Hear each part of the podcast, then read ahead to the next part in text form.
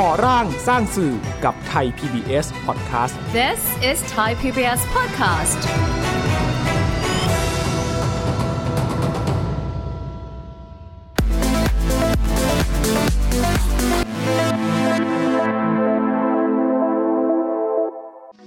การพัฒนาตัวนี้มันคือการ บอกว่าสังคมมีความก้าวหน้าไปแค่ไหนนะคะก้าวหน้าโดยการมองถึงตัวของกลุ่มคนที่มีความเปราะบางต่างๆนะคะ กลุ่มคนที่เขามีข้อจำกัดค่อนข้างมาก ในการเข้าถึงสื่อ คนที่การก็อยู่ในฐานะของพลเมืองเหมือนกัน เพราะฉะนั้นเนี่ยการสร้างองค์ความรู้ของไทย PBS ตั้งแต่เริ่มต้นมาจนถึงปัจจุบันเนี่ยนะคะ จะมีการพัฒนาต่อเนื่องไปในอนาคตนะคะ ทั้งนี้ก็เพื่อสื่อที่จะเกิดขึ้นเป็นประโยชน์กับประชาชนทุกๆ คนค่ะ สวัสดีค่ะคุณผู้ชมคะตอนรับเข้าสู่รายการก่อร่างสร้างางสื่อกับดิฉันยุ้ยชมัยพรเห็นประเสริฐค่ะ รายการที่จะชวนคุณผู้ชมนะคะมาทำความเข้าใจเกี่ยวกับบทบาทและหน้าที่ของสื่อสาธารณะ ที่มีต่อสังคมไทยตลอดระยะเวลา 14 ปีที่ผ่านมาค่ะทางไทย PBS เองนอกจากเราจะนำเสนอเนื้อหาที่ครบถ้วนรอบด้านและมีความสมดุลแล้ว อีกหนึ่งการให้ความสำคัญของเรา นั่นก็คือกลุ่มผู้ชมที่เป็นกลุ่มผู้พิการ ไม่ว่าจะเป็นผู้พิการทางสายตา หรือผู้พิการทางการได้ยินค่ะ ซึ่งไทย PBS เองก็มีบริการทั้งคำบรรยายแทนเสียง และคำบรรยายแทนภาพ ตรงนี้ถือว่ามีความสำคัญมาก ๆ และเรื่องราวทั้งหมดจะเป็นอย่างไร มาร่วมพูดคุยกันวันนี้ได้รับเกียรติจากประธานหลักสูตรประกาศนียบัตรบัณฑิต สาขาวิชาล่ามภาษามือ มหาวิทยาลัยสวนดุสิตอาจารย์มริวันธรรมแสงค่ะ สวัสดีค่ะอาจารย์สวัสดีค่ะ ก่อนอื่นเลยนะคะยุ้ยขอเรียนถามเลยค่ะว่าปัญหาวันนี้ของผู้พิการทั้งสายตาและผู้พิการทางการได้ยินถึงการรับรู้ของสื่อคืออะไรคะปัญหาคนพิการเนี่ยนะคะก็คือการเข้าถึง และก็ต้องการใช้ประโยชน์ได้ด้วยนะคะเอ่อถ้าคนเราเนี่ยถ้าเขาไม่ได้ยินเนี่ยนะคะเอ่อก็จะลำบากมาก เพราะว่าเสียงดูทีวีก็ตามถ้ามีถ้าเราปิดเสียงเราก็จะไม่ได้ยิน ช่ไหมคะ พอไม่ได้ยินเนี่ยนะคะในปัจจุบันเนี่ยยิ่งเราใส่แมสเนี่ยนะคะก็มองไม่เห็นก็คนหูหนวก คนหูตึงเขาก็จะใช้ภาษามือ เขาจะอ่านปากด้วย เราก็ปิดปาก เขาดูสีหน้าท่าทางด้วยนะคะ เขาก็ไม่เห็นว่าเราทำปากว่าทำปากอย่างไรมากน้อยเนี่ยเขามีปากประกอบด้วยสีหน้าประกอบด้วยนะคะ ก็ทำให้เขาเกิดปัญหาเข้าไม่ถึงสื่อนะคะ แล้วก็ใช้ประโยชน์ไม่ได้ค่ะค่ะอันนี้ก็คือปัญหาของในในปัจจุบันนะคะ คือถ้าไม่ได้ยินลำบากมากค่ะค่ะ และอย่างคำบรรยายแทนภาพหรือว่า close caption หรือ CC ที่เรารู้จักกันนะคะอาจารย์คะค่ะอันนี้คืออะไรคะ เราก็มีความแตกต่างกับ subtitle ยังไงคะค่ะ คำบรรยายแทนเสียงเนี่ยนะคะก็ก็ชื่อก็บอกอยู่แล้วนะคะ ว่าเมื่อมีเสียงจะมีคำบรรยาย นั่นก็คือคำบรรยายแทนเสียงนะคะ เมื่อมีเสียงในสื่อเนี่ยในสื่อโทรทัศน์นะคะ มีเสียงขึ้นมา มันจะมีคำบรรยายขึ้นมานะคะค่ะแต่คำบรรยายแทนเสียงเนี่ยก็จะแตกต่างกับซับไตเติลนะคะ คือคำบรรยายแทนเสียงเนี่ยจะแทนเสียงทุกอย่างเลยค่ะ ไม่ว่าจะเป็นเสียงพูดหรือเสียง ปรบมือเป็นเสียงสิ่งแวดล้อม เสียงฟ้าผ่า ค่ะ เสียงฝนตกหนักๆมากในในคำบรรยายแทนเสียงเขาจะมีกรอบนะคะ เป็นวงเล็บปีกาเนี่ยนะคะ เขียนว่าเสียงปรบมือ เสียงฝนตกนะคะ หรือเสียงฟ้าผ่า ส่วนซับไตเติลนั่นเป็นการแปลนะคะ เป็นการแปลส่วนมากมันเริ่มมาจากว่าเป็นภาพยนตร์ต่างประเทศ เขาพูดเป็นภาษาต่างประเทศ ค่ะ แล้วเราอยากทราบว่า เออฝรั่งคนนี้พูดว่ายังไงในภาพยนตร์นั้นนะคะ คนที่ไม่เข้าใจภาษาก็จะเข้าใจภาษา ต่างกันที่ซับไตเติลไม่มีเสียงสิ่งแวดล้อมค่ะอาจารย์คะทีนี้คำบรรยายแทนเสียง ถ้าพูดถึงในบริบทของรายการนี่มันมีหลายแบบมากเลยนะคะค่ะมีทั้งข่าว มีทั้งละคร มีทั้งรายการ แล้วการใช้คำบรรยายแทนเสียงจะมีความแตกต่างยังไงกันบ้างคะก็เอ่อคำบรรยายแทนเสียงก็ก็ไม่แตกต่างละค่ะ คือแทนเสียงหมดทุกอย่าง ถ้าเป็นข่าวข่าวพูดว่าอะไร ก็คำบรรยายนั้นก็ขึ้นตามนั้นนะคะ ละครเนี่ยนะคะถ้ามีแคปชั่น หรือคำบรรยายแทนเสียง ประชาชนทั่วไปจะชอบมากค่ะค่ะจะชอบมาก เพราะว่าจะเข้าถึงได้ทุกกลุ่มเลยนะคะ ไม่เฉพาะคนพิการทางการได้ยินนะคะ ไม่เฉพาะคนหูหนวก หูตึงนะคะ แคปชั่นเนี่ยยังมีประโยชน์ถึง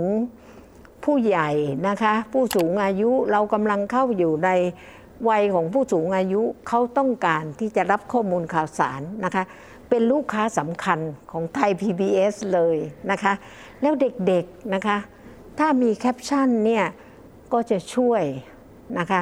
ช่วยเด็กได้อ่านได้ดีขึ้น การสื่อสารได้ดีขึ้น และลูกค้าสำคัญคือชาวต่างประเทศนะคะ ที่เขาอยากจะเรียนรู้ภาษาไทยค่ะถ้าเรามีตัวหนังสือแคปชั่นขึ้นเนี่ยโอ้โห ชอบมากเลยค่ะ แคปชั่นนี่มีประโยชน์อ่า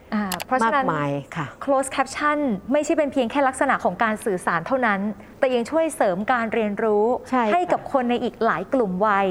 ทั้งเด็กทั้งผู้สูงวัยรวมถึงชาวต่างชาติที่มีความสนใจในภาษาไทยด้วย ใช่ค่ะ โอ้โห นับว่ามีประโยชน์มากเลยนะคะ คุณผู้ชมสำหรับคำบรรยายแทนเสียง ทีนี้มีอีกหนึ่งบริการค่ะคุณผู้ชมก็คือคำบรรยายแทนภาพค่ะ นั่นก็คือตรงนี้จะตอบโจทย์สำหรับกลุ่มคนตาบอดได้เป็นอย่างดี ซึ่งทำให้คนตาบอดนั้นรับชมได้โดยไม่มีอุปสรรค audio description หรือสื่อเสียงบรรยายแทนภาพนั้นจะเป็นอย่างไร รายละเอียดเรื่องนี้ไปฟังจากรองศาสตราจารย์อารดาคารุจิตนะคะ คณะวารสารศาสตร์และสื่อสารมวลชน มหาวิทยาลัยธรรมศาสตร์กันค่ะ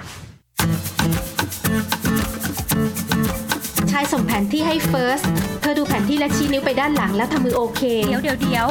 ดูแผนที่ก่อนสิว่าไปที่ไหน เออ ลืมลืมลืมดูเลย เสียงบรรยายภาพหรือตัว audio description เนี่ยนะคะ จริงๆแล้วก็เป็นตัวสื่อนะคะสำหรับให้สำหรับคนพิการทางการเห็นนะคะ ในการที่จะเข้าใจตัวสื่อที่อยู่ในโทรทัศน์ หรือว่าสื่อทั่วไปไม่ว่าจะเป็นภาพยนตร์เนี่ยได้อย่างเข้าใจมากขึ้นเพื่อจะทำให้เขาเนี่ยนะคะสามารถที่จะนำข้อมูลต่างๆ ที่อยู่ในสื่อเนี่ยไปใช้ประโยชน์ในการพัฒนาชีวิตของตนเองได้เหมือนกับคนทั่ว ๆ ไปอะค่ะเพราะว่าถ้าเราลองนึกดูนะคะว่าถ้าเกิดเราเปิดตัวสื่ออะไรก็ตามเนี่ยมันอาจจะยังไม่ได้เอ่อชัดเจนมากนักสำหรับคนพิการทางสายตา เพราะว่าบางอย่างเนี่ยมันอาจจะใช้ภาพในการเล่าเรื่องนะคะ แต่ว่าพอมีเสียงบรรยายภาพเข้ามาเนี่ยมันจะช่วยเข้ามาเติมความเข้าใจ ให้เกิดขึ้นสำหรับคนที่อาจจะมีข้อจำกัดในด้านการมองเห็นค่ะ ต้นไม้ใหญ่อยู่ข้างบ้าน ทั้งสองคนเดินไปที่ระเบียง แล้วนี่ล่ะเฟิร์สชี้ที่ผ้ามัดย้อมด้านหน้า สำหรับการผลิตนะคะในตัวเสียงบรรยายภาพสำหรับสื่อทั่วไปเนี่ยความยากง่ายมันก็จะมีความแตกต่างกันนะคะในเฉพาะในรายการข่าวเนี่ยส่วนใหญ่แล้วเนี่ยเราจะค่อนข้างใช้เนื้อหาบอก what when where why how เนี่ยค่อนข้างชัดเจนอยู่แล้ว แล้วมันอาจจะจบได้ในในกระบวนการของการทำข่าวนะคะ แต่ว่าในละครโทรทัศน์ หรือว่าในสื่อเช่นภาพยนตร์นะคะตรงนี้เนี่ยอาจจะค่อนข้างมีความท้าทายสำหรับการผลิตเสียงบรรยายภาพนะคะเพราะว่าส่วนใหญ่แล้วเนี่ยเรามักจะใช้การแสดงนะคะการ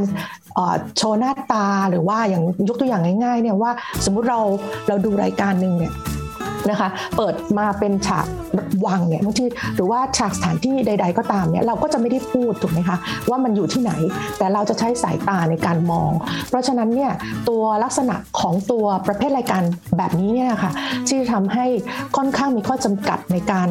ในการดูอยู่พอสมควร ตัวเสียงบรรยายภาพเนี่ยก็จะได้เข้ามาตอบโจทย์ว่าเมื่อเข้ามาเติมกับตัวเสียงต่างๆ ที่มันมีอยู่เนี่ยคนที่มีข้อจำกัดในการมองเห็น ก็สามารถที่จะเข้าใจเรื่องราว และนำเรื่องราวเหล่านั้นเนี่ยไปพูดไปคุย คุณนลินนานั่งคิด ดึงสายวัด เย็บจักร กลัดเข็มกลัดที่ผ้า จริง ๆ แล้วเนี่ยคิดว่ารายการทุกประเภทเลยนะคะ สามารถที่จะ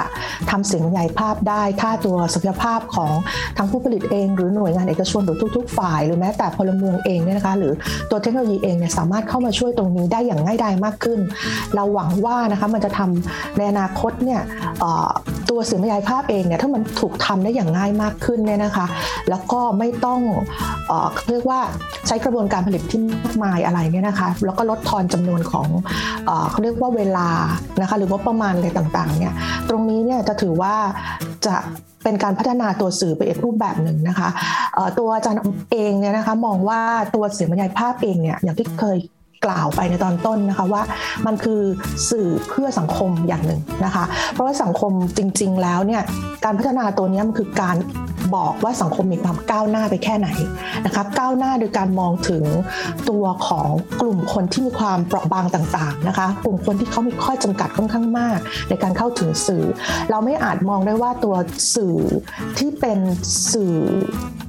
ทั่วๆไปหรือสื่อโทรทัศน์เนี่ยมันตอบสนองแต่คนที่มองเห็น หรือกลุ่มของคนที่ใช้สื่อ ที่ไม่ใช่คนพิการอย่างเดียวนะคะ คนพิการก็อยู่ในฐานะของพลเมืองเหมือนกัน เพราะฉะนั้นเนี่ยหวังเป็นอย่างยิ่งนะคะว่าในการสร้างองค์ความรู้ของไทย PBS ที่มาเป็นตั้งแต่เริ่มต้นมาจนถึงปัจจุบันเนี่ยนะคะ จะมีการพัฒนาต่อเนื่องไปในอนาคตนะคะ ทั้งนี้ก็เพื่อสื่อที่จะเกิดขึ้นเป็นประโยชน์กับประชาชนทุกๆ คนค่ะ ขอขอบพระคุณอาจารย์อราดาเป็นอย่างสูงเลยนะคะ คราวนี้เราจะกลับมาพูดคุยกันต่อนะคะ ถึงความรู้คำบรรยายแทนเสียงค่ะ หรือว่า CC close caption อะไรก็แล้วแต่ที่คุณผู้ชมนั้นเข้าใจ ประโยชน์นี่มีมากทีเดียว แล้วก็มีความจำเป็นอย่างยิ่งตามที่กสทช ให้ความสำคัญ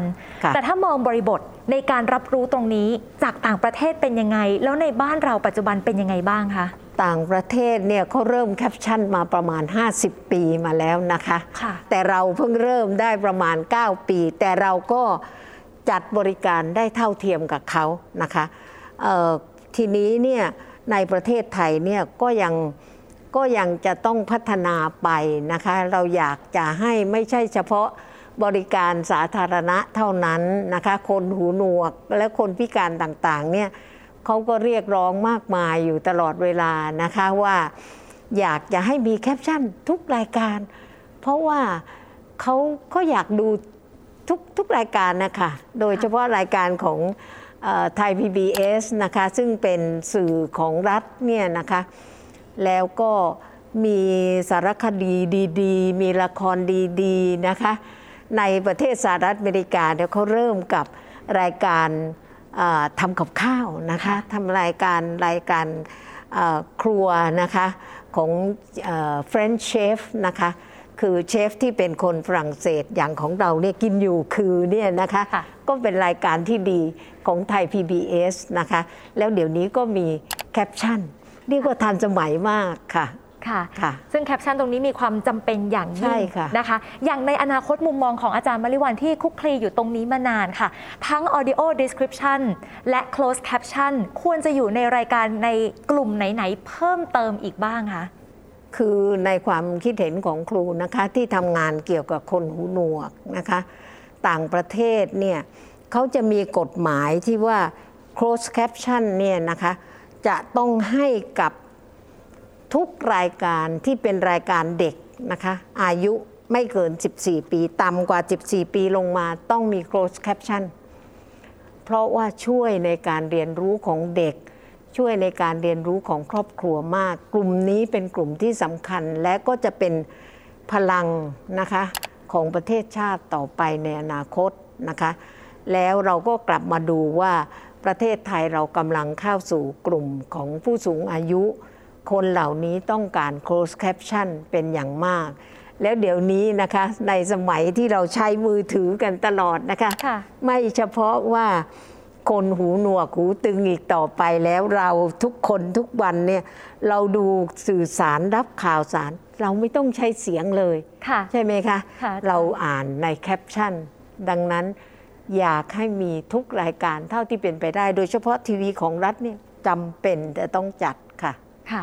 เชื่อว่าคุณผู้ชมหลายท่านจะได้รู้จักมากยิ่งขึ้นนะคะ ถึงคำบรรยายแทนเสียง และคำบรรยายแทนภาพ โดยเฉพาะบทบาทและความหมายที่จำเป็นอย่างยิ่งต่อการเรียนรู้ ไม่ใช่มีแค่เฉพาะผู้พิการทางสายตา หรือผู้พิการทางการได้ยินเท่านั้น แต่เราทุกคนนั้นมีความจำเป็นอย่างยิ่งถึงการเข้าถึงบริการตรงนี้ เพื่อการเสริมสร้างพัฒนาการ เสริมสร้างการเรียนรู้ในคนทุกกลุ่มวัยที่ไม่หยุดการเรียนรู้ค่ะ วันนี้ต้องขอขอบพระคุณอาจารย์มาริวันมากๆ ที่มาร่วมพูดคุยกับเราในวันนี้นะคะอาจารย์ขอบพระคุณค่ะสวัสดีค่ะ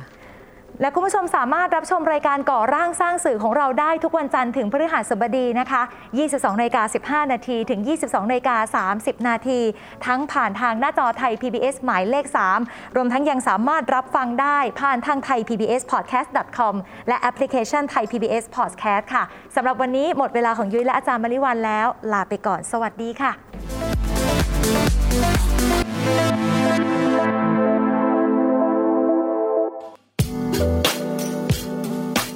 ดตามรายการทางเว็บไซต์และแอปพลิเคชันของไทย PBS Podcast Spotify SoundCloud Google Podcast Apple Podcast และ YouTube Channel Thai PBS Podcast Thai PBS Podcast View the world via the voice